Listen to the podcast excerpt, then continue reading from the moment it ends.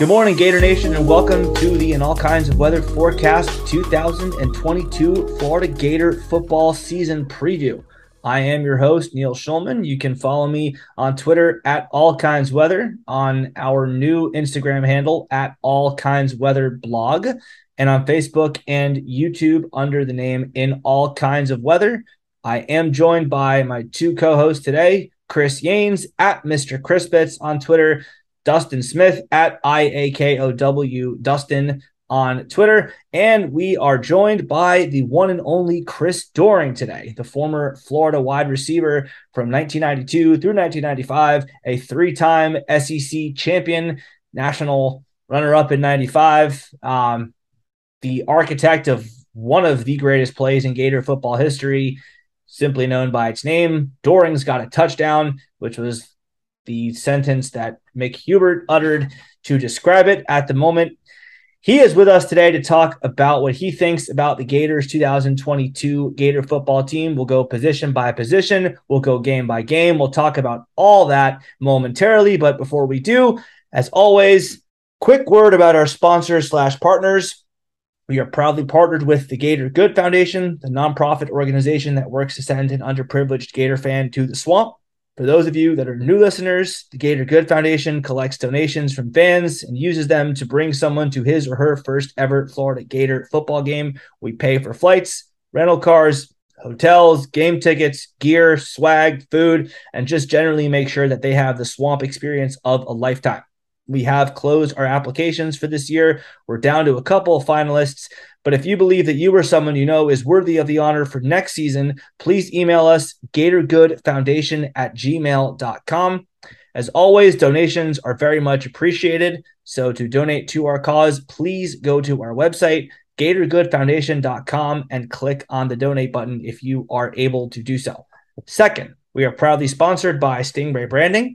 These folks will put a sting in your marketing and deliver results that will wow your clients whether it's web design, logo design, branding, graphic design, social media management, search engine optimization, marketing strategy, or mobile app design, Stingray Branding has you covered.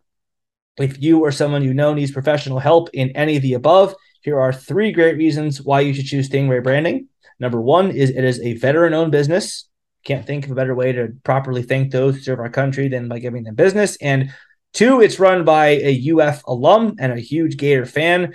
And three, I can personally vouch for them as they produced the new and all kinds of weather logo, the new Gator Collective website, the new Gator Good Foundation website, and they've got plenty more Gator related stuff coming on the horizon. So they do great work and they're owned by a US veteran who happens to be a UF alum and diehard Gator fan, and that I can personally vouch for having been working with them on a variety of projects in the recent past. So go to stingraybranding.com to check out their services and rates if you need help in anything digital marketing related.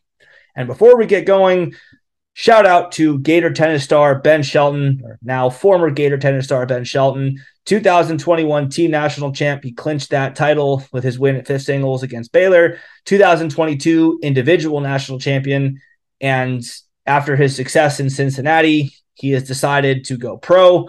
We're going to miss him with the Gators, but objectively, this does feel like the right decision. He's, I mean, he, he would be turning away hundreds of thousands of dollars if he decided to come back to the University of Florida for another season. So, the, the right move for him is to go pro. We'll see him at the U.S. Open next week. The draw actually comes out uh, the tomorrow, the day after this podcast is released. So if y'all want to cheer on a Gator great, check out the U.S. Open tennis tournament main draw. Uh, men's singles, you will see Ben in action either Monday or Tuesday of next week. And with all that taken care of, I am we are joined by Chris Doering, former walk-on, former SEC champion, X3, 93, 94, and 95, a Gator great to say the least, and a returning member of the pod after he was with us uh, a couple years ago. Chris, welcome back. Thank you so much for joining us, and we can't wait to start talking football with you. Yeah, it's good to be back with you guys. Uh, good to be here on the, the the doorstep of another college football season. And it's funny you introduced me as former walk on. Like for a while, forever, that was something that I, I I looked at as being almost like a scarlet letter, that walk on uh, title. You know, so as if you know people differentiated me from everybody else because I, I walked on. Um, but I actually think in hindsight, it was something that I, I take great pleasure in, and knowing that I was a guy that probably beat the odds and, and was given a scholarship for what I did my first two years at Florida before getting that sophomore or that scholarship for my sophomore season. So I, I, I embrace it now, but for a while that would have been those would have been fighting words for me and you, man.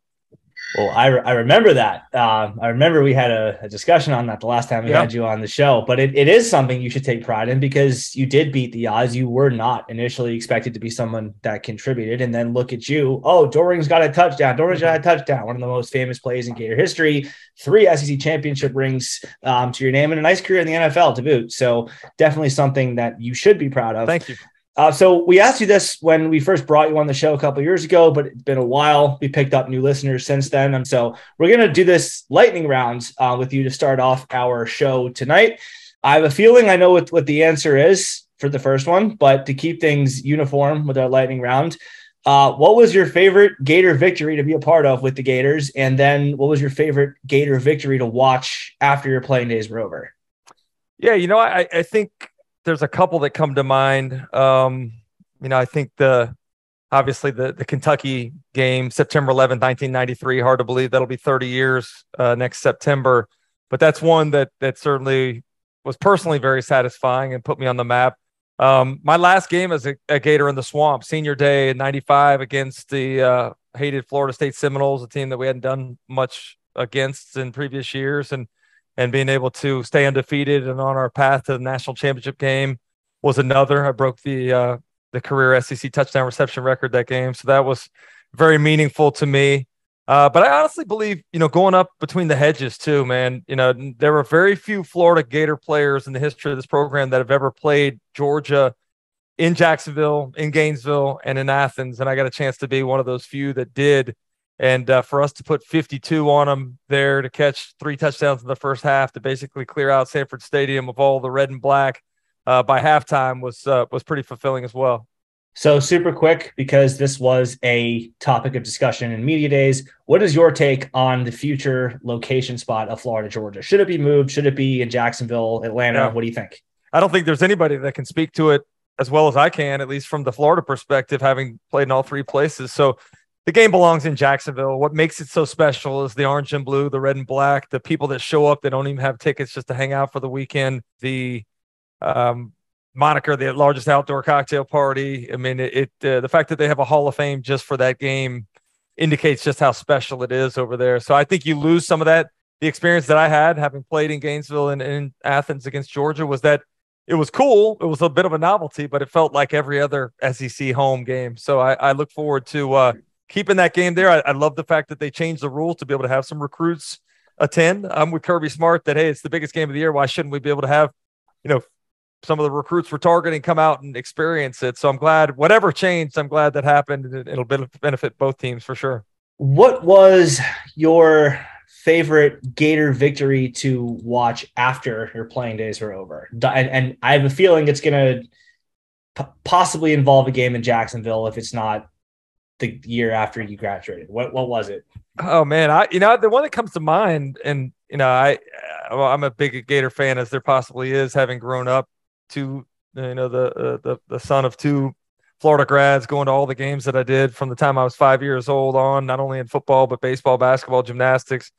Um, so when I graduated, you know that fandom still remained, and I think the the game that probably stood out to me, I remember playing for the Indianapolis Colts. I was sitting on the couch up in Indy and watching you know my former roommate Noah Brindise alternate with Doug Johnson in that 97 win over Florida State. Uh, can only imagine what the swamp felt like that night, but really with them being number one and us having no chance to to win that game, supposedly to pull that upset off. And and these were all my friends and teammates, a lot of the guys that I still played with. And and you know, when Doug Doug checked to the five semi face mask, I knew the the curl and go was coming to Quez on the outside. So it was kind of fun having a heads up that that's what Florida was trying to hit there on the uh, the big play opportunity.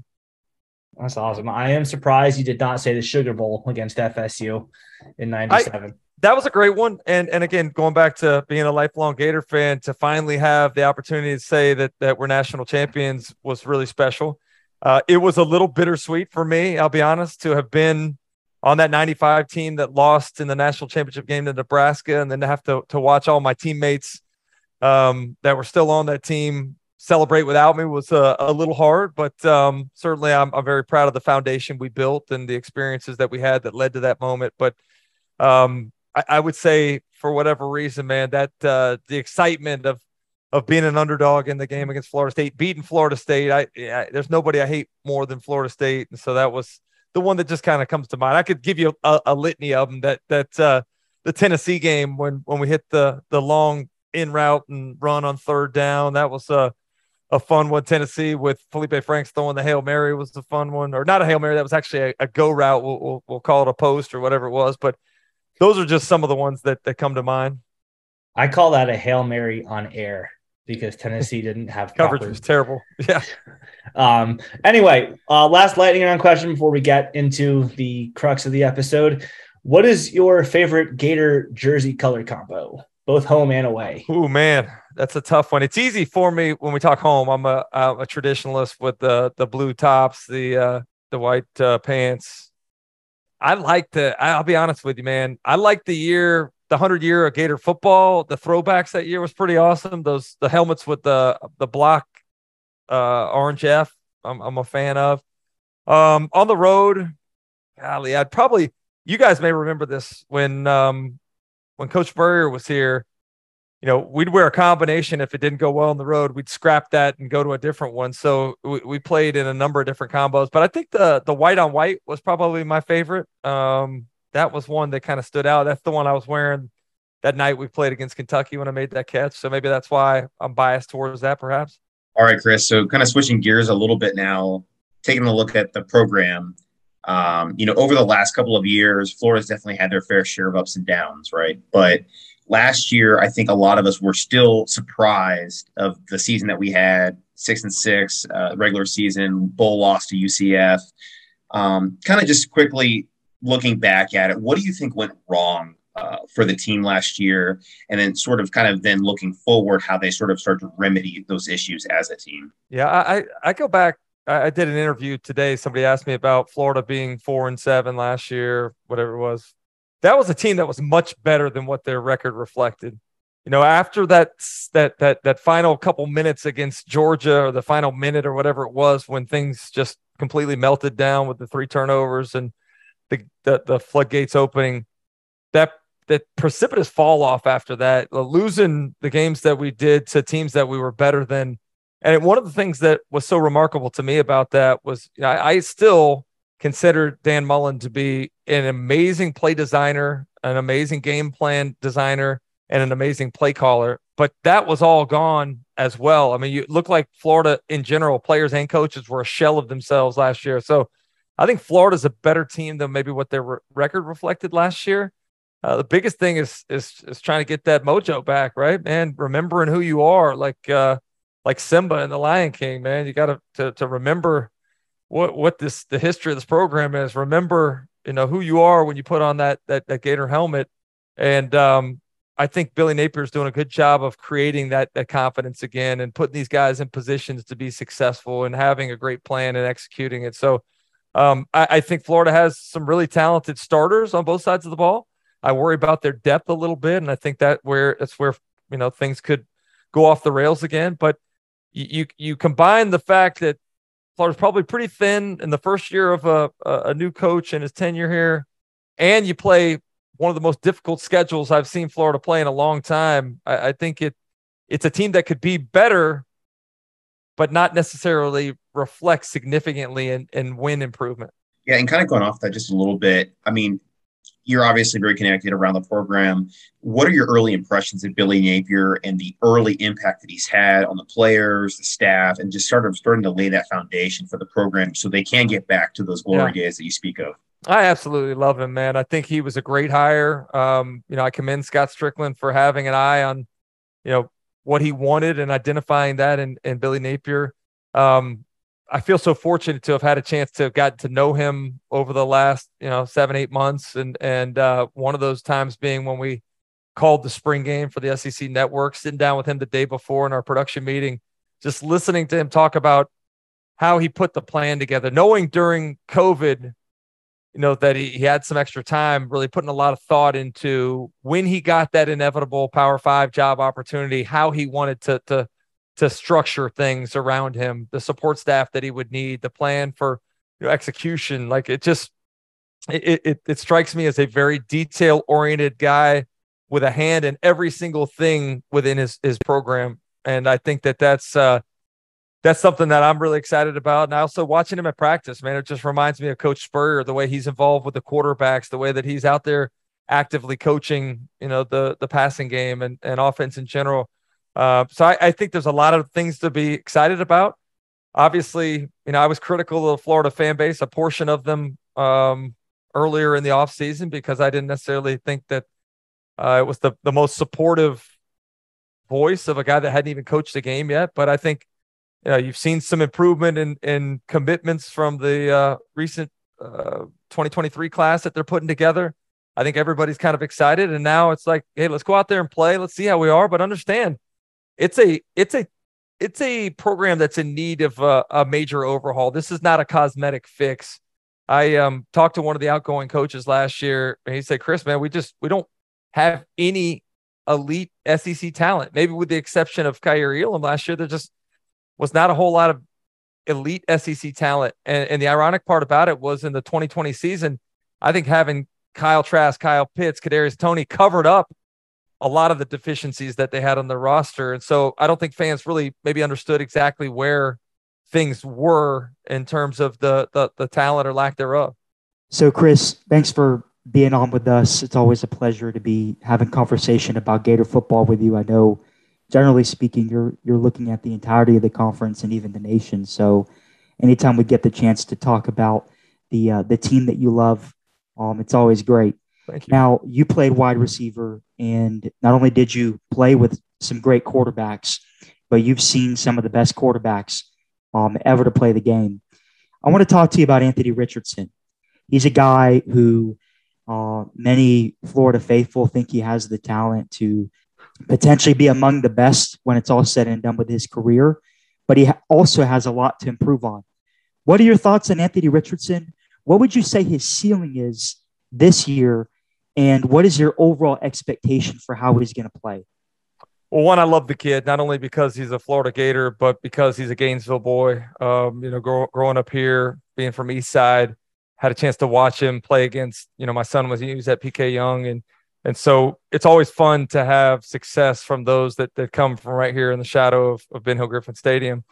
I also, you know, look at this guy as as somebody that I put on a lot of people's radar last year. I think a lot of people thought it was going to be Emory Jones, which you know it was at times, but I, I talked very highly of of Anthony Richardson last year, and I I still think the things that made me high on him last year exist, but it's got to be more consistent, right? Consistency when it comes to throwing the football accurately, consistency when it comes to protecting the football, not putting your defense in bad situations, not giving up defensive scores to the other team.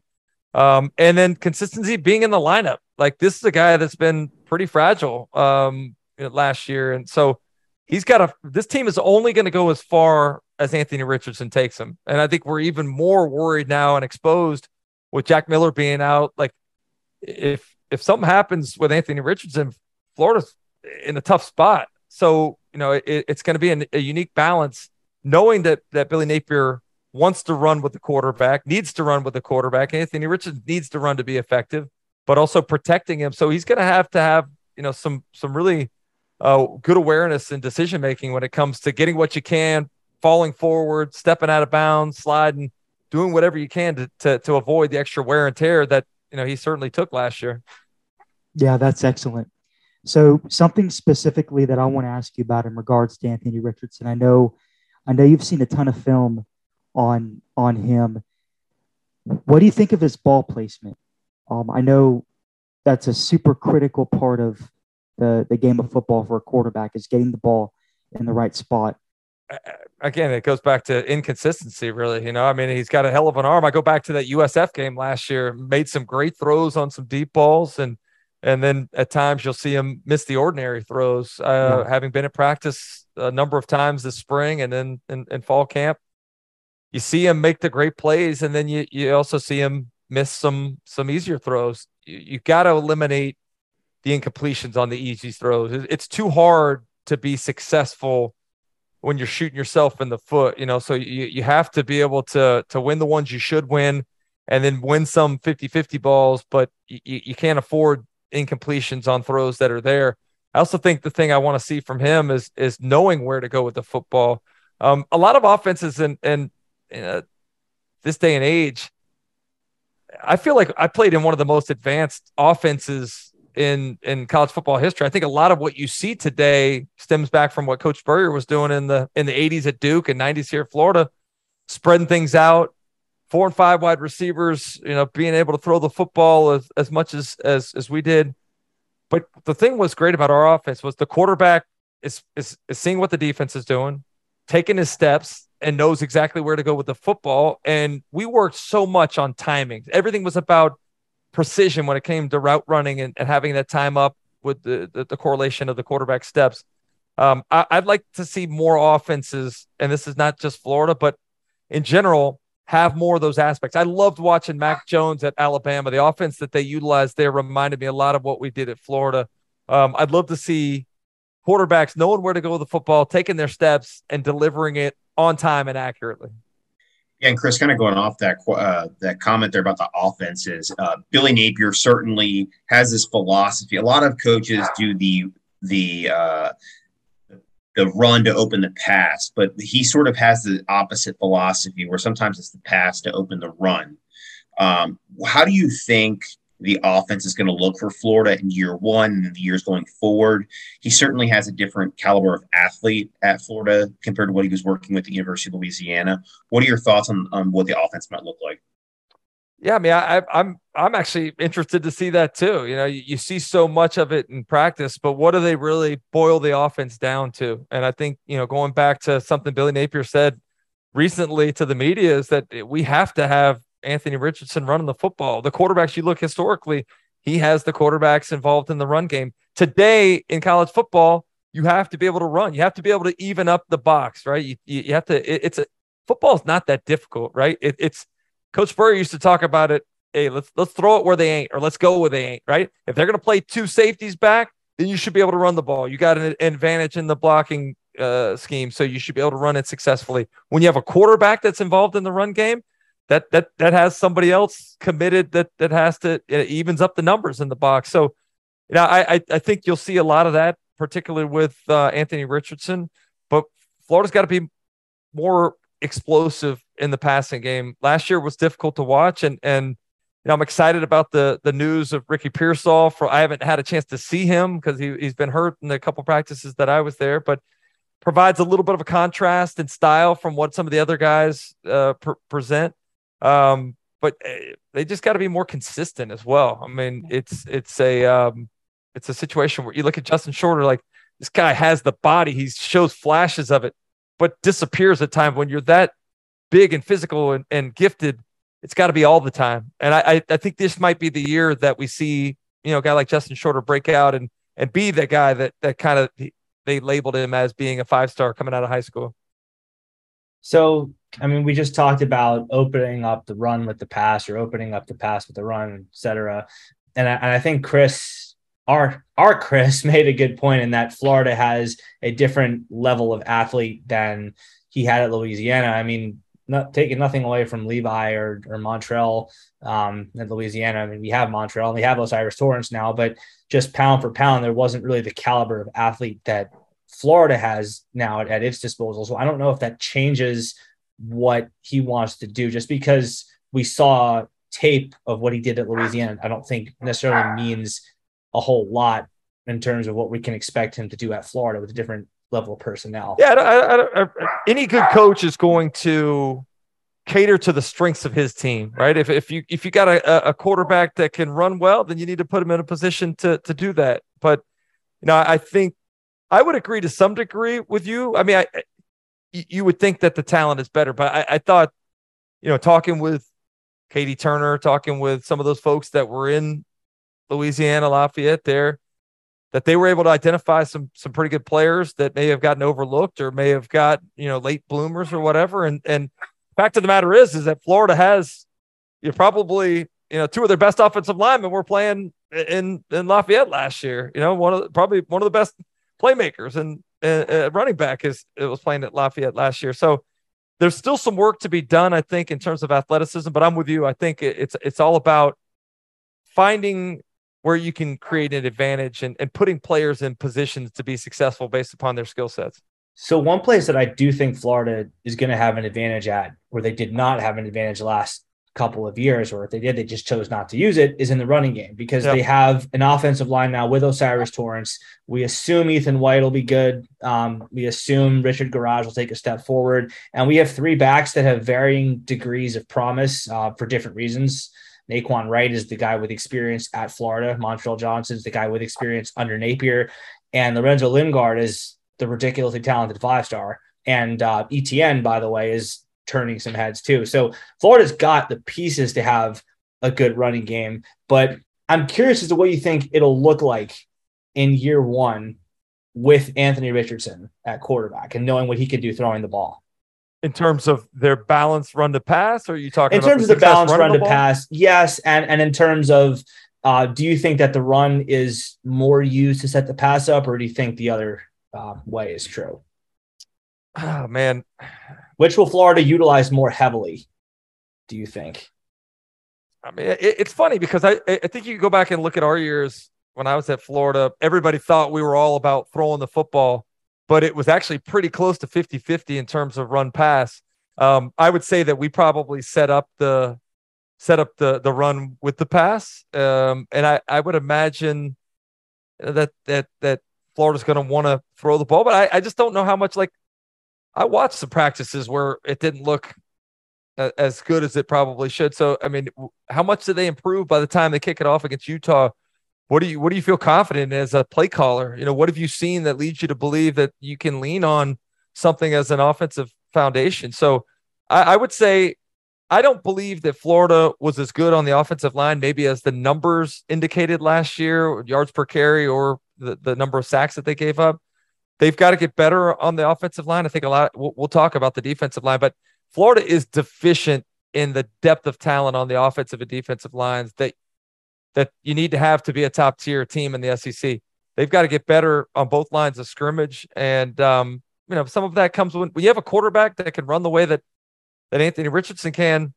That certainly helps out the offensive line a good bit too. So uh, some of those numbers I think may have been a little skewed because of his running ability too. So, no Chris, you played wide receiver. I know we, we mentioned that already. The wide receiver group, and I'll, I'll even add in the tight end group, is filled with guys that have potential, but a lot of it has been unproven. Now, there's been debate um, amongst national pundits, among, as well as Florida fans, on how well Mullen was able to utilize some of the younger guys for whatever reason, we haven't seen the potential that we all were hoping for. Guys like Justin Shorter, former five star, guys like Xavier Henderson, high four star. Um, tell us about the wide receiver group. Tell us who you expect to rise to the occasion this year and give us an X factor player in that group. Yeah, I, I'm I'm excited to watch you know, Justin Shorter, as I mentioned earlier, you know, I think he's a guy you, you, look at all the the stories from the offseason, the time that he put in, the dedication, um, you know, what he he's shown us in terms of flashes at times. I think he could be a real dif- difference maker. I've watched Xavier Henderson make big plays. He had a, a big catch in the uh, we were there Friday for the uh, former player barbecue and and you know had a a big touchdown catch down the sideline on a go route. So we've seen him make plays and he's certainly experienced. Uh, I talked to him a little bit after practice about you know his hunger to break through and and and be that next level guy. So I'm excited about him. Trent Whittemore, you know, another Gator guy here in in in Gainesville that um you know I, I think he and I have a lot of similarities in terms of our upbringing and and what we feel about you know playing at at, at the University of Florida. Um, he's a guy that that uh, I, I think needs to stay healthy and, and needs to be able to be in the lineup and and be he showed flashes of, of great consistency. But I, I think is the guy that I I'm the most excited about. You know, I think uh, there's been a lot of criticism about Florida previously in the, the old staff recruiting a lot of similar body type, stylistic receivers. And so I think one of the things that made Kadarius Toney so great in this lineup was he was different, man. He was sudden, he was quick, he had you know the ability to put his foot in the ground and change directions.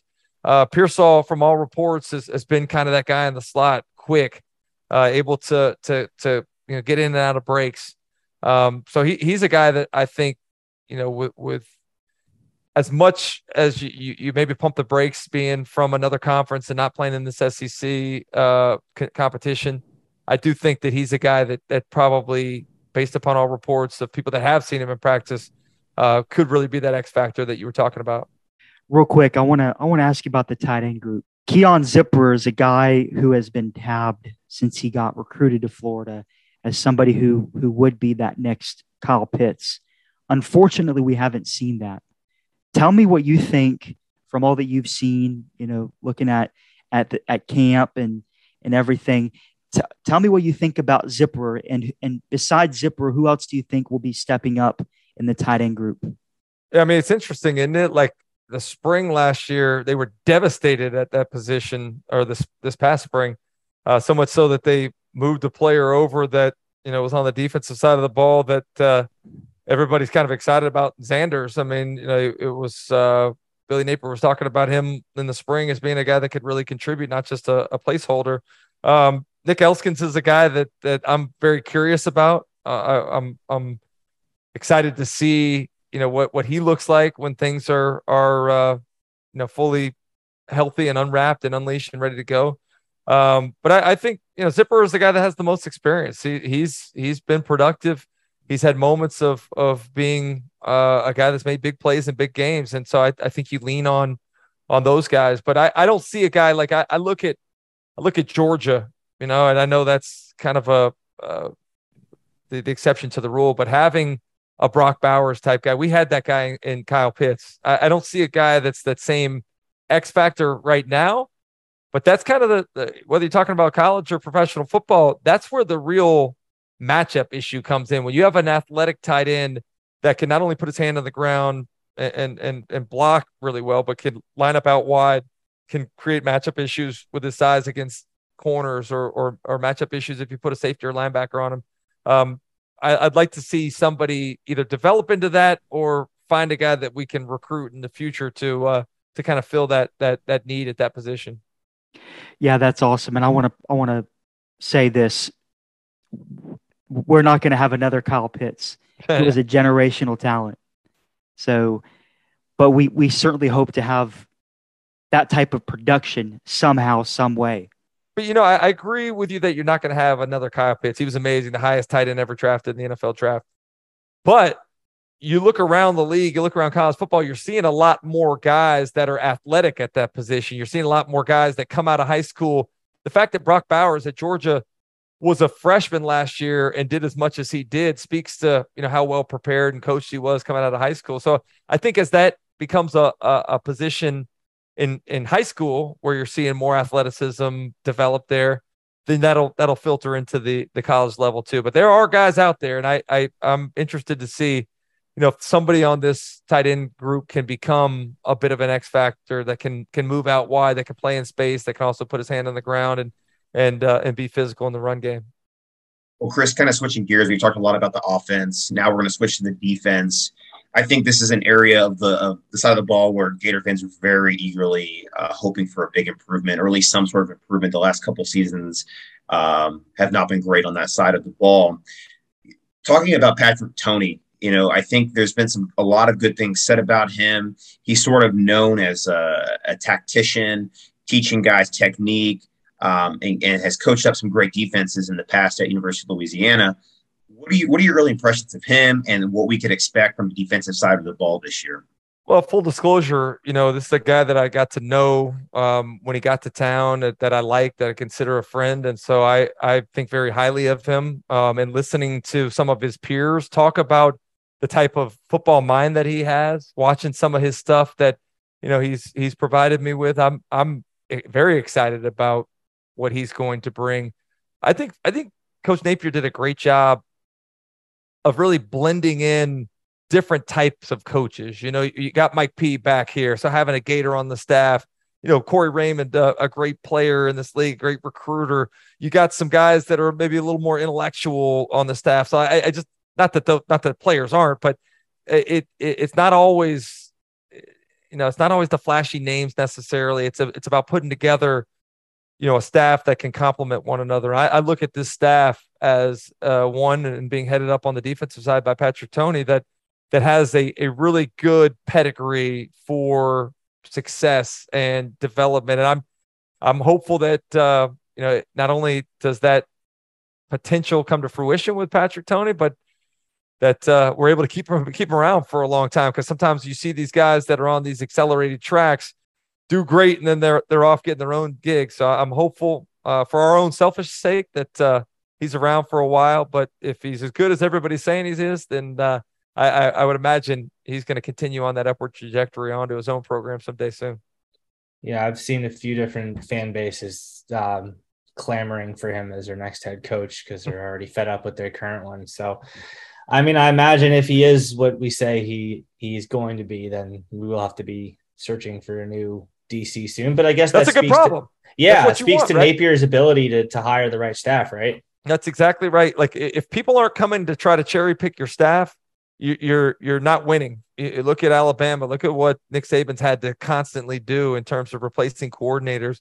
But I do love the setup now. I like the fact everybody's made a big deal out of the the team picture and you know the 122 support staff people that were in the picture. Like Florida's on par now in terms of of off field folks and and uh, analysts and everything else. That you know they they not only have the ability to help now, but it's a it's a glorified bullpen. You know, when when you get good and you're losing coaches, bring those guys up that are already familiar with your your program, already familiar with the culture there, and and, and you plug and play with a lot more ease. I mean, prom- promise number one was kept. Napier comes in and says, "I'm going to build an army."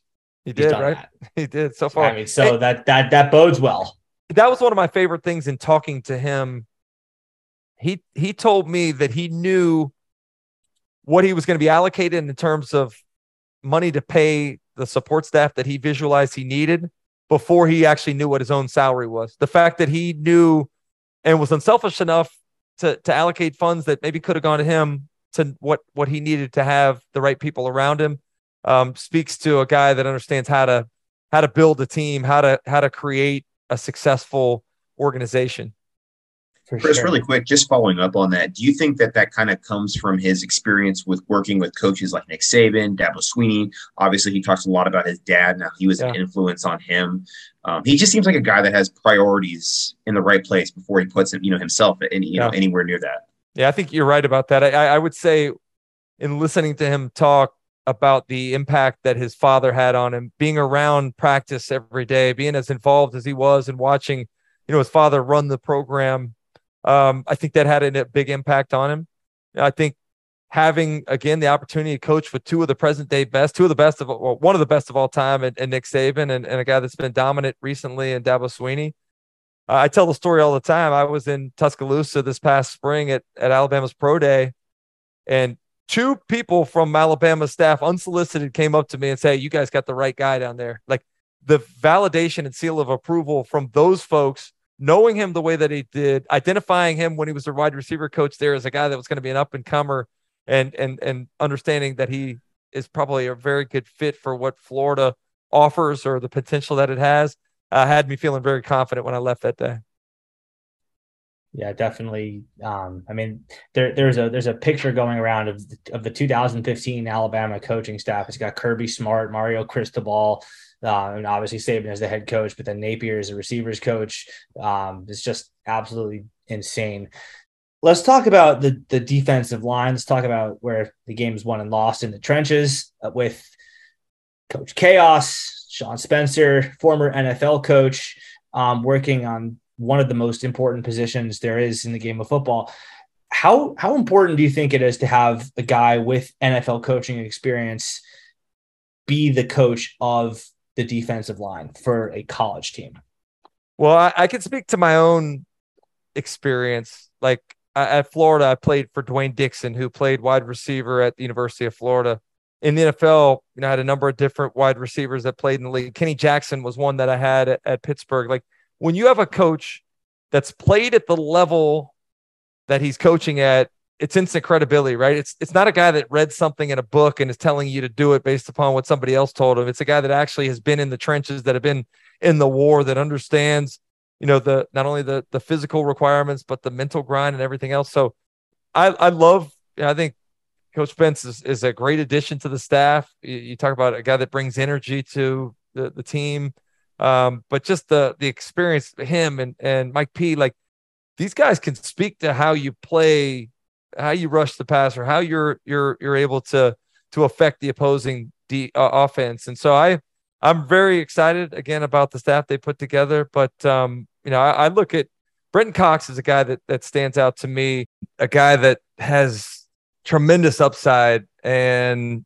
has shown the ability to to be a, a player that can disrupt and and and be an impact guy on the defense, but at the same time hasn't necessarily always been the best teammate in terms of doing what his assignment is, freelancing on on his own uh, at times. Uh, I, I, think having a guy like Spence or Mike P or some of those guys around him that have played at the highest level that can speak to, all right, you want to get to the NFL? You, you're a great player. Here's what you have to do to not only get there, but give yourself an opportunity to stay there. And so I think having those voices will help him out tremendously in terms of his development and discipline as a as a teammate to 10 other guys on that side of the ball. Yeah, and kind of you, you mentioned Coach Peterson and kind of shifting over to the linebacker room a little bit. I think that's a room where there there is a lot of potential. Uh, people are very excited about uh, freshman Shamar James. He seems like he's going to get a lot of play time. He's had a good camp thus far. Um, what kind of impact do you think Coach Peterson, Coach Bateman are going to have on that room, and what what do you think we're going to see from uh, the linebackers? Potentially, maybe a couple of players that might stand out to you. I think first and foremost, going and getting Mike Peterson was one of the the most impactful things that that uh, Billy Napier could have done. I called um, South Carolina's opener last year and having a chance to sit down with Shane Beamer, and he he pointed out unsolicited what a great coach Mike Peterson is. How how how good he has been for that not only defense but team in general.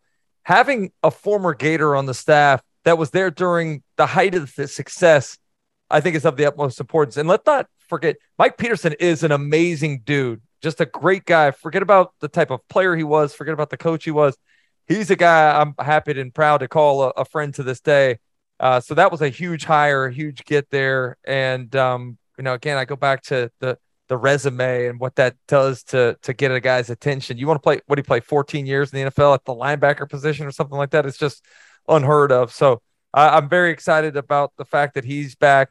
You know, I, I look at um, you know, just in talk talking about in general the linebacker position. I I don't know how you guys feel about Ventrell Miller, but Ventrell Miller is one of my favorite Gator players of all time. You know, and having a chance to get to know him a little bit more, looking at what the defense was last year with him out versus what it was when he was there. Looking during the spring when he had to be at class and how different the defense looked when he was out there versus when he was gone at class. Uh, he is a real, not only big leader in terms of production, but a voice in that locker room. And I give him a lot of credit for, you know, being around the team last year after he got hurt, making sure he was trying to help develop some of those young guys, um, coming back for another season, and and just um, you know, I, I hope he has uh, one of those years that that um, we look back and and say, you know, amongst the the, the Gator great years, um, you know that they're he he did the right thing. He he got the payoff for going through some of the hard times. Yeah, I mean, there was definitely a marked difference. I think it was the USF game when he got hurt last year, and I just remember thinking at the time what a huge loss that was because he really was then and is now, I think, the quarterback of that defense. You know, he is the leader in that room. So, I mean, it was very evident that there was a huge drop off on that defensive play once he once he uh, went down last year with that injury. Yeah, I'm I'm I'm, ex- I'm excited too about Amari Burney. I, mean, I remember hearing the former staff talk about him, um, you know, a couple years back. The versatility and athleticism, the way that they're able to use him in so many different ways. You know, fifth year guy in the program. So uh, he he's another one that um, you know I know he's been injured on and off here during fall camp, but uh, certainly one that that uh, I'm excited about seeing and and um, Derek Wingo's another one that I'm intrigued by. I, you know, just uh, seeing him at practice, seeing him make some plays. I watched him in the spring make some uh, ridiculous plays in a goal line drill. Um, how consistent can he be? How how much um, can he take a step forward and, and play in more significant minutes? Those are those are some of the guys that um, you know just off the top of my head practices that I've seen and, and people that I've talked to that that uh, I'm kind of intrigued by this year. What about Diwun Black? I know that he's a guy that was kind of a fan favorite. You know, he had to work his way into the program through the JUCO route. A lot of respect for him, you know, and, and getting there. Do you think he's a guy that we could see this year have some, have some moments? I hope so. I mean, you know, you talk about athleticism off the chart. I mean, everybody speaks to to to this the skill that he has. It, it, I love the desire, the fact that it was a hard route to get here. Where after signing, well, what year was that? 2019 or whatever it was mm-hmm. that he, mm-hmm. he signed here and having, like you said, to go the JUCO route. Um, in my my experience, sometimes it's hard for for JUCO players to ever really achieve the the level of success that that you hope for. But uh, I hope I hope he's one that can can certainly beat the odds as it comes to to that kind of uh, history. Yeah, switching over to the secondary. Um, Florida has been known at, at, different points over the last 20 years as DBU. And though that's waned over the last few years, Florida has still produced the likes of CJ Henderson, um, Kaiir Elam, and even a guy that that to this day, unfortunately, the fan base still abhors, uh, Marco Wilson. He still got in the NFL. So Florida's continued to produce NFL talent from that defensive back group. Unfortunately, overall, we haven't been as successful as as we expect Florida to be. Fast forward to this year with, with Coach Billy Napier bringing on the one and only Corey Raymond to coach corners. And I mean, we've, we've already heard you talk about him. Patrick Toney appears to be one of, one of the, the premier up and coming defensive minds in college football. Tell me what you think about, first off, those two coaches in, in terms of coaching the, the defensive back unit.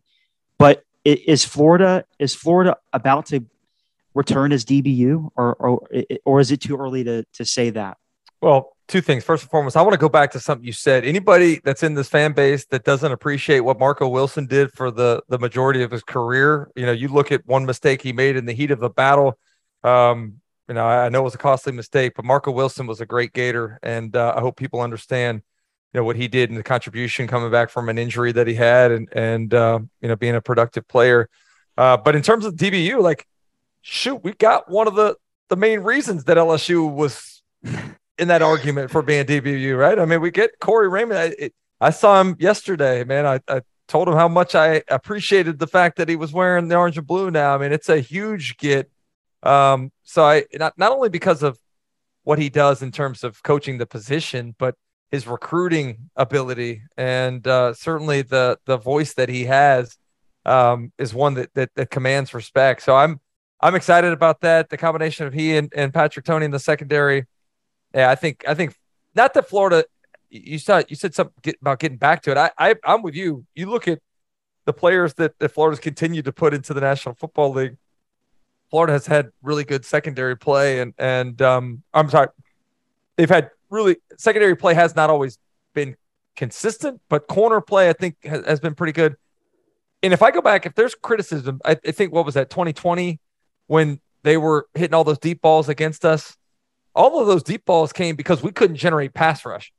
A lot of what you see in the secondary that's been an issue is because of the the issues that you have on the defensive line, the inability to create pressure on an opposing quarterback without having to blitz. Like those are those are things that that may manifest themselves in terms of big plays given up, but it starts with the defensive line. So I, I Florida has got to get better on the defensive line. They've got to get better in terms of penetration against the run. They've got to be better in terms of rushing the passer without having to blitz and give those guys in the secondary a little help. But I, I truly believe that that the, the combination of scheme and development from these coaches is going to help all of those 11 guys on that side of the ball. But really, I think we should see a significant improvement in the overall production of the secondary over the last couple of years.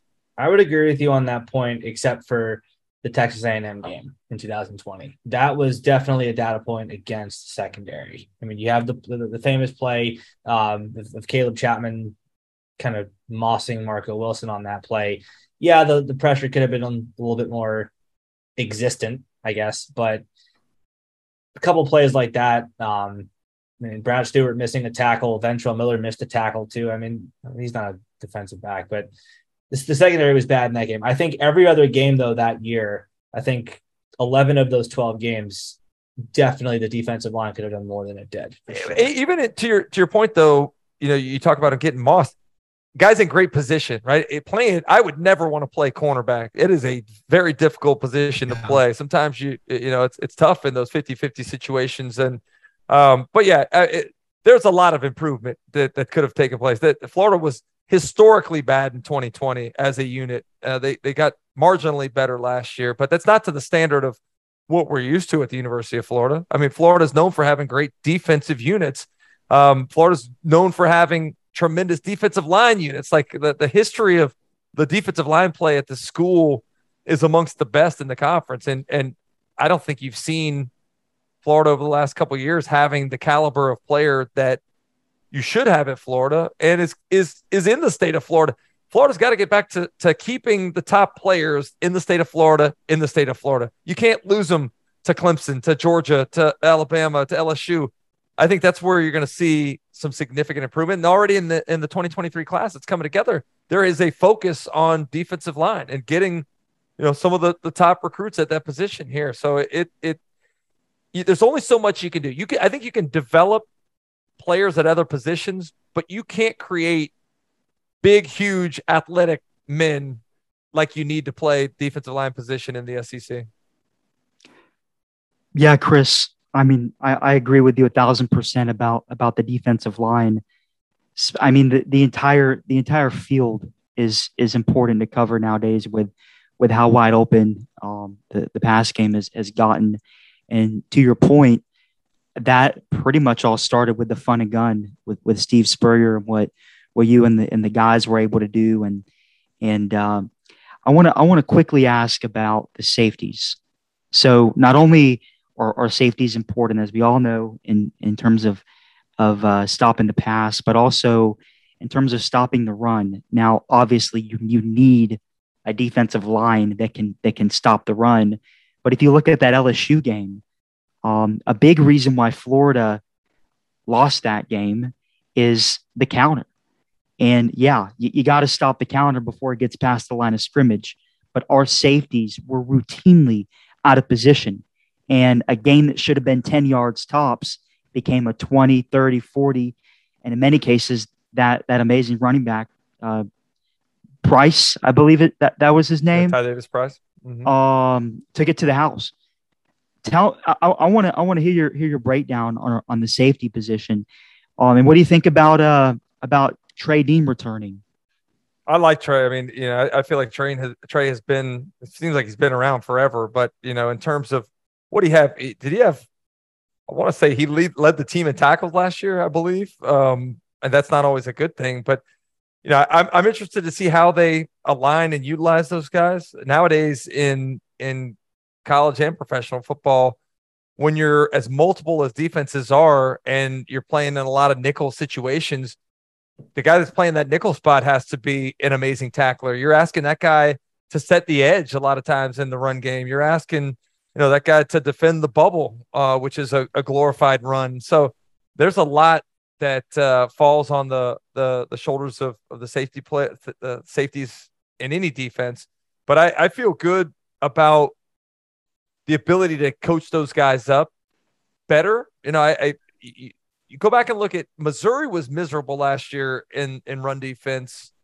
Uh, you go back and and look at the number of big gains they gave up.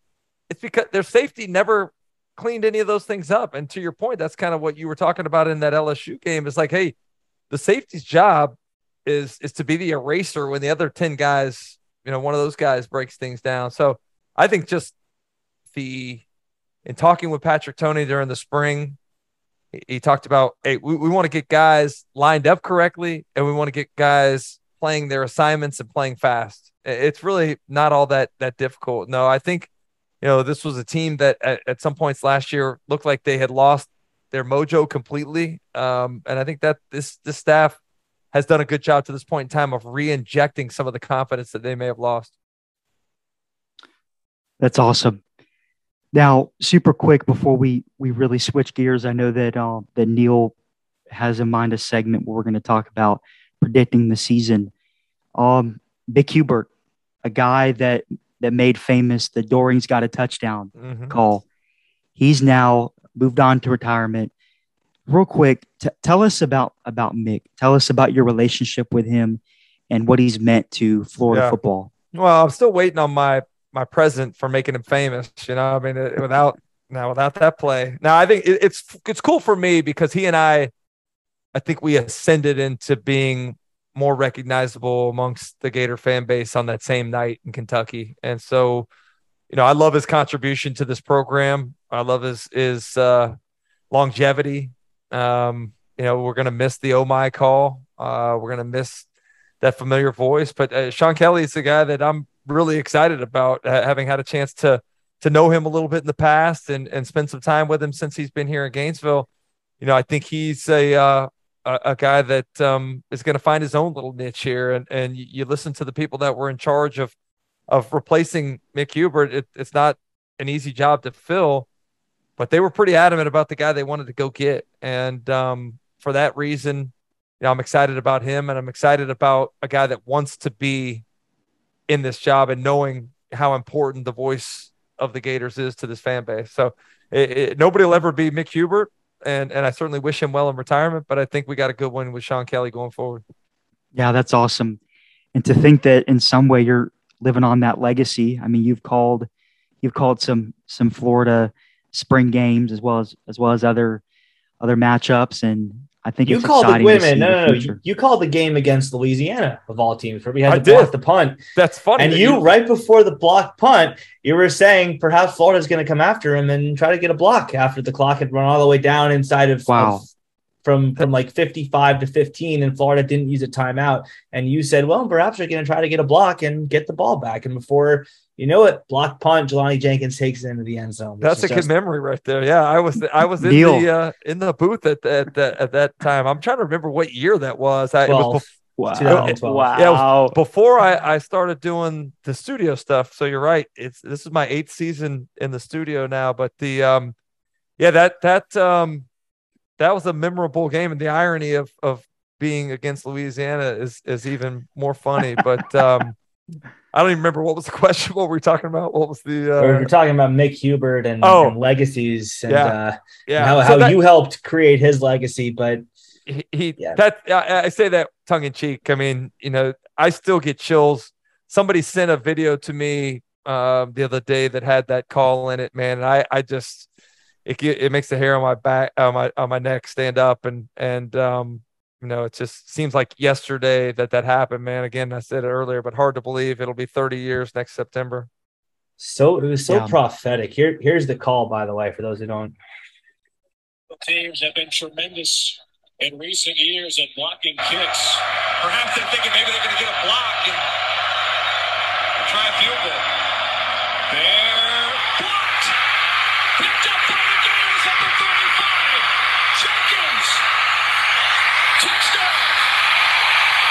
Absolutely incredible. I'd love to say wow. that was prophetic, but that might have been the fan in me coming out a little bit with some wishful thinking as to what I was I was hoping going to happen there. You know. Fair enough. Yeah. Always, always humble. Um, all right, so time for the big finale. We did this in the State of the Program Address podcast, um, but we're going to let you do it as the professional analyst on our show, just going game by game, predicting what percent chance do you think that Florida has to win the game. Dustin was not able to be a part of that, so he's going to give his projections too. Is this where I get in trouble with the Gator fan base for not being a big enough homer? That, I mean, this is this is will, probably where it happens. That will depend on the percent chances you give. you you control that. That's in your hands, not I ours. I can tell you at this point in time, we're going to shift from me being a little bit more of the uh, the Homer uh, Gator guy to the uh, more of the the ESPN SEC network analyst guy here because I I think this is a a, a schedule that's going to be really difficult to manage. We'll go through it and look back at the end, but I I think if Florida can win, you know, if they were somehow able to win eight games, I think that's an amazing season in year number one with the schedule that's ahead of them.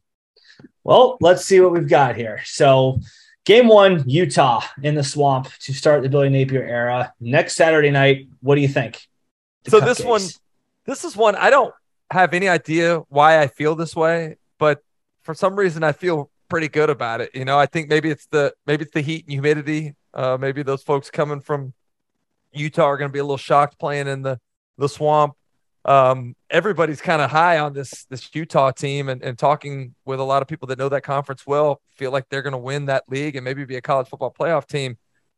But for whatever reason, I, I feel like Florida has a good chance of beating them. So I'm going to go 55% chance of, of beating Utah. Okay. I said 52, so that's higher than me. Dustin, okay. what do you think? I'm going to go with 57. Um, I think the swamp is going to be rocking. It's going to be a big time atmosphere. Um, but Utah's a really good team, and I would not be surprised if if they if they pull it off as well. But I'm going to go 57. All right. Next up is the team that you think is going to go 11 and 1 this season. And yes. Chris, our our Chris has been dying to ask you about this. So I'll, I'll just go let ahead. him synopsize it. Not necessarily about the prediction, but the uh because I mean, I, I think when I went through their schedule, I could definitely see them winning nine, 10 games again. There's certainly the talent, the coaching ability. Um, but obviously, the news came this week that Chris Rodriguez is going to be suspended for the first three to four games. They'll probably win most of those games without him. But does that change your outlook and your prediction for the Florida game? It certainly doesn't help. I mean, having one of your best players not available, but if you ever had the ability to lose one of your best players, the running back position is one where they have some pretty good depth. You know, Kavosiey Smoke was a, a pretty impressive uh, player for them last year, running the football too. So I just think it's a bad, it's a bad fit for Florida because they they're coming off of this Utah game, the debut of Billy Napier era, playing against a physical Utah team. Kyle Whittingham's teams are always very physical. Whether you win or lose that game, you could be coming off a hangover from from winning, or you could be coming off a hangover for losing. I just right now I think Kentucky is a team, a program that's ahead of where Florida is. That's no indictment of Billy Napier. He's got some work to do, but I, I think you know, this is not the team that we beat 31 years in a row. You look at the last four ball games, we're two and two, including a loss in, in the swamp to them. So um, I would say I'm going to give Florida a 43% chance of winning. Hmm. I said 59.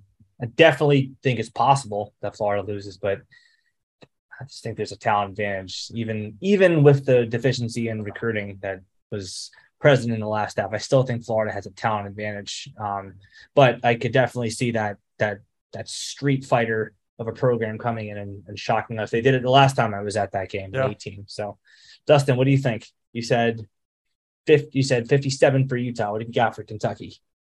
Yeah, so to Chris's point, I'm actually going to give Florida a lower percentage chance of beating Kentucky than beating Utah. And I'm going to give Florida a 56% chance to beat Kentucky. Mm, okay. So virtually identical, um, mid 50s in both. So game three, South Florida. I don't think we need to spend too much time on this. Um, yeah. Florida, Florida's a, I mean, that, that's a game. There, USF's not in great shape right now. So I'm going to go, what, 85%, uh, uh, 90, maybe. I don't know. Something like 85. That. Oh, I gave them uh 98 i think did you i wasn't they're, sure what the, the, they're bad they're yeah they're really, they're really bad but they were um, 2 and 10 in the american last year and they're not going to be much better this year i don't think yeah yeah dustin what say you yeah i mean similar to the espn fpi we can't give any team a 100% chance to win a game because i mean there's always some remote case where it doesn't happen. But I'm going to have to go 93%. Okay, fair enough. Uh, game four at Tennessee, the first road game of the Billy Napier era, the first road start for Anthony Richardson. Um, yeah, it is the first road start for Anthony Richardson. So, what do you think? Man, I'm I'm going to give the edge to to Tennessee just playing at home there in that environment. Um, you know, I, I I do think that Florida and Tennessee are pretty similar in terms of of where they are right now. I think Tennessee probably exceeded expectations from last year, but um, I know there's a lot of emphasis on them beating Florida, getting that monkey off their back. So I'm going to say Florida has a 48% chance of winning up there. That's exactly Wow. what I gave it to. I was right on the dot. So yeah, Chris, I, I think this is going to be a heartbreaker for the Gators. Um, I, I'm I'm giving Florida a 45 percent chance to win, but I mean, yeah, I think this is going to be the year that that Tennessee gets it done. So I, I went really low on this one. I said 32. Um, and it's not even because I think Tennessee is that good. They're they're good. They're a good team, but they're not world beaters. But I think that this this reeks of a game where Florida turns the ball over five times. The crowd Yeah. noise got to Florida last year with, in a stadium with half the capacity of this one and probably half the rowdiness of Neyland, who has particular venom towards Florida. So I just I'm not super high on the chances of this one happening. The next week is not the case. Uh, Eastern Washington. Do we need to spend time on this one? 99.9. We're going with that. Is that the, the highest we can give? Yeah, that's that's that's probably fair. Um, so but before we go any further, you said Utah was 57, right? Uh, Dustin said, uh, Dustin, you said 57? What did I say? Um, 55? yes. Yeah, he's got 55 on 50. Utah. Oh, 55. My bad. My bad. Yeah. 55. Okay. Kentucky, you've got 45? 45. 43. I'm keeping track, Neil. I'm, Oh, I'm got it? at- Got it? I'm at- Okay. yeah, yeah. All right, Chris. All right. I, Well, I forget good. what I was saying, so I'm glad you were. Thank you. That's good. I'm, I'm glad. I, Yeah. I thought I had that in my mind, but um, ob- obviously not. So, okay, Eastern Washington, Dustin. Any? I mean, Uh, 99. I mean, it's going to be a bounce back game. Hopefully, Tennessee serves as a learning opportunity. I know that Billy Napier is big on teaching, so yeah. fair enough. Nice, quick, and easy. Next week, Missouri homecoming. A little bit of payback on Florida's mind too after the "May the Force be with you" thing, sort of slam dunk on on uh, Mullen's tenure. What do you think, Chris? It's interesting, isn't it, man? For for whatever reason, we've struggled with Missouri. You know, it, it, it I think back to that. What game was it where I mean we completely outgained them, but turned it over, and I think what they have like a kickoff return for a touchdown, a- an interception return for a touchdown. Yeah, that I just 2014. I would say um I I think Florida should win that game. I'm going to say sixty-two percent. I went much higher than that. I said 83, I think. Dustin, what do you think? Yeah, so the ESPN FPI gives Florida around a 78% chance to win. So I'm going to go a little bit above that. Um, orange and blue glasses, I guess, but I'm going to go with 83%. Gotta, gotta beat misery. We have to. Yeah, they, We, we, we, uh, we're, we're pretty much through the, the IMG curse. We got, we got some IMG guys. Um, we got to break the misery curse pronto. I- I've I've had enough of them. I've had enough of their fans. I've had enough of their coach. I'm just I'm sick Oh, of them. So, all right, that's halfway through the season. We got another set of Tigers coming to Gainesville the week after LSU. Brian Kelly, first year for him as well. What do we think, Chris? Man, it's uh, a, another tough one. I, I think LSU is going to be better than you look at what Vegas has the uh, the win total at. I think it's six and a half. I, I like the over for them. I think he's going to do a good job of of taking the athletes that he's inherited, preparing that locker room, and uh, I could see them winning. You know, nine nine games this year.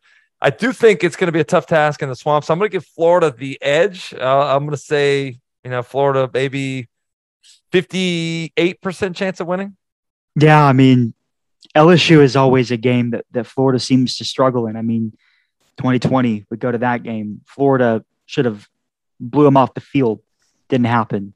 So until Florida comes into an LSU game and actually performs the way that they should, the highest percentage I'm ever going to give Florida is 51%. I'm picking the dub, but that's my that's my call and, and I'm going to stick to it. You guys are higher than me. I said 41. I actually think LSU is going to win that. Um, Wow. Yeah, I, mean, I, I think they have too much talent in the trenches for Florida right now. Um, but we'll see. 41% is not guaranteeing a loss by any means. So next game might be, though, uh, Georgia. What do you think? Yeah, I, I- I definitely don't feel good about that right now. Um, you know, I, I, think Georgia, even though they lose so much on their defense, they've recruited really well. Those guys are going to be developed by the time they head to Jacksonville, and and um, you know, I, I I give Florida maybe a twenty two percent chance of winning. It's higher than me. I said eighteen. yeah, Georgia's loaded. Um, we spoke about tight ends earlier. They have arguably the best tight end group in the country. I'm going to go 15%. Uh, I, I think that's essentially an, an auto L for Florida. If Florida beats it, it's going to be beats them. It's going to be near miraculous. Um, yeah, 15%. The only thing I will say is that five lost Florida teams do have a history of ruining their season in Jacksonville. So even if Florida comes into that game at that's true four and four, you know, and, and last year they were competitive with them. It didn't, the score didn't look it, but it wasn't like Florida was completely outclassed. But the first 27 minutes, what it was a three nothing or yeah. what, down to the last, and then minute? and then they didn't score again until the final two minutes of the game. Yeah. Um, yeah. But yeah, I mean, well, no, they got a field goal, but yeah, I, I don't think it's going to be very likely. But um, week after that, another very difficult test on the road at Texas A&M. What do we think? Man, I, I, don't feel good about that game at all. You know, maybe it's uh, harking back to the loss last time we went there in 2020, but uh, I just uh, I'm not a big I'm not huge on Texas A&M either. That's the funny thing about it. Like I, I think they have issues at the quarterback spot still. I think they have issues at the wide receiver spot. I think they lost a lot of talent at front seven, losing Mike Elko. Like they're I just think that it's a pretty I don't know if you guys have been there. It's a pretty unique home field environment that they have. And uh, you mentioned Neil earlier the struggles of Florida playing in some of those more raucous arenas last year. I think that's going to be a, a, a raucous one for sure. So I'm going to say Florida has a 32% chance of winning there. I think that's exactly what I I might have said 31, but that's pretty close. Dustin, I had to.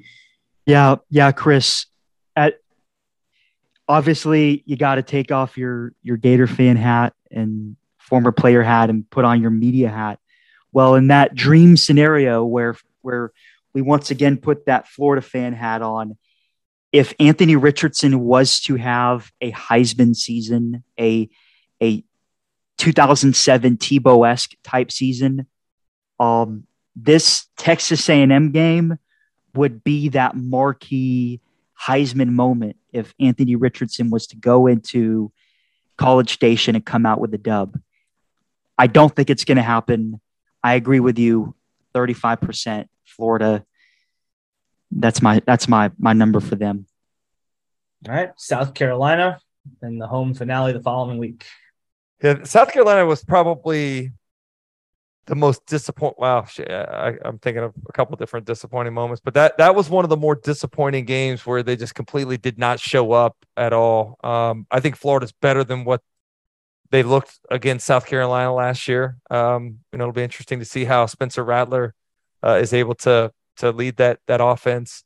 Um, I love Shane Beamer, love what he's building there, but I, I think it's a a game that Florida should and will win. Um, but after the way they, they gave it up last year, I don't feel like I can make it a, a really high percentage, but I, am going to say 60, 63% chance. Yeah. Senior night, I think Florida comes away with the dub. I'm going to give Florida a 75% chance to win. Nice. Pretty easy. I said 77. Um, Vanderbilt in the SEC finale. What do we think?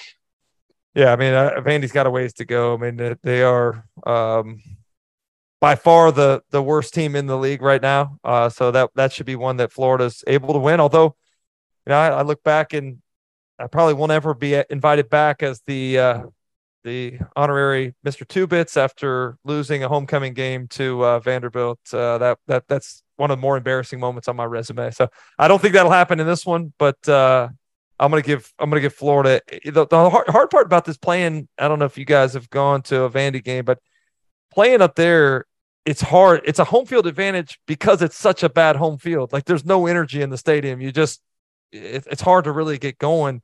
Uh, that could be a game that could be a noon game. You know that you're you're playing at 11 a.m. local time. So some of that works against you. But I think Florida's you know much better team. So I'm going to say yeah 90 percent chance. Yeah, 92%.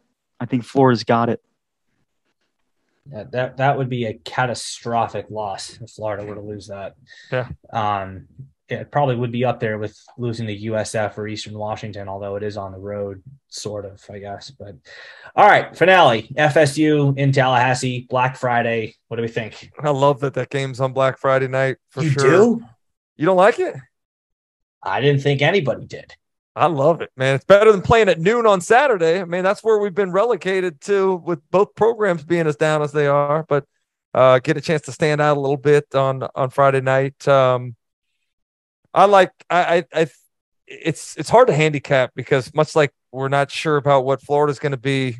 You know, Florida State did show some improvement last year in the second half of the year, um, but I still think Florida's in better shape right now. Um, playing in Tallahassee makes it a little more challenging, but I think I think Florida's a sixty-three percent chance of winning that game, probably. Good pick, Chris. Um, the uh, ESPN FPI actually really likes the Noles, has them with a, about a 56% chance to win. I completely disagree. Um, I know I'm arguing with the computer, but I'm going to give Florida a 60% chance to win. Y'all are lower than me. I said 70. Um, they're, they're going to have to get better in the trenches. I, I think they will just because they can't get worse, but they're going to have to take a big step forward for me to really trust them. Um, so, Chris Yanes, what have we got? So, adding up all the percentages, uh, Chris has about 7.2 wins. Uh, If you go strictly off, if we're going win loss on, if we get over 50%, he actually has us going eight and four. So, to what he said earlier, would be a good season. Either It's- seven and five, eight and four. It's funny that you say that because I was going over the schedule here in my mind. I think Florida finishes seven and five. You know, there's a couple key games that could swing it one way or the other. I, I certainly believe that um, and the LSU game is one of those that can is a big swing game. Um, but I, I think you know I, I've seen Finch on on the SEC network uh, predict six and six. I don't think it's quite that low, but I, I certainly don't see us winning nine games either. So I'm I'm with you there. And that seven or eight game slot is probably about right. Well, um, yeah, Chris Doering has us at seven and five or eight and four. Always a pleasure to have you on our show. I think that's think that it, think that's it for this one. Um, y'all know where to follow him. You can catch him on SEC Network talking about all 14 teams in the league. Chris uh, at Chris Doering on Twitter. Chris, thank you so much as always, and we look forward to having you back again at some point, and hopefully the not too distant future. Sounds good, man. It's good to be with you guys and go Gators. Go Gators! Go Gators. All right, y'all. That was fun. I enjoyed it, man. Thanks for having me. Of course. Thank you so much for coming on. Yeah. Talk to you guys soon. See ya.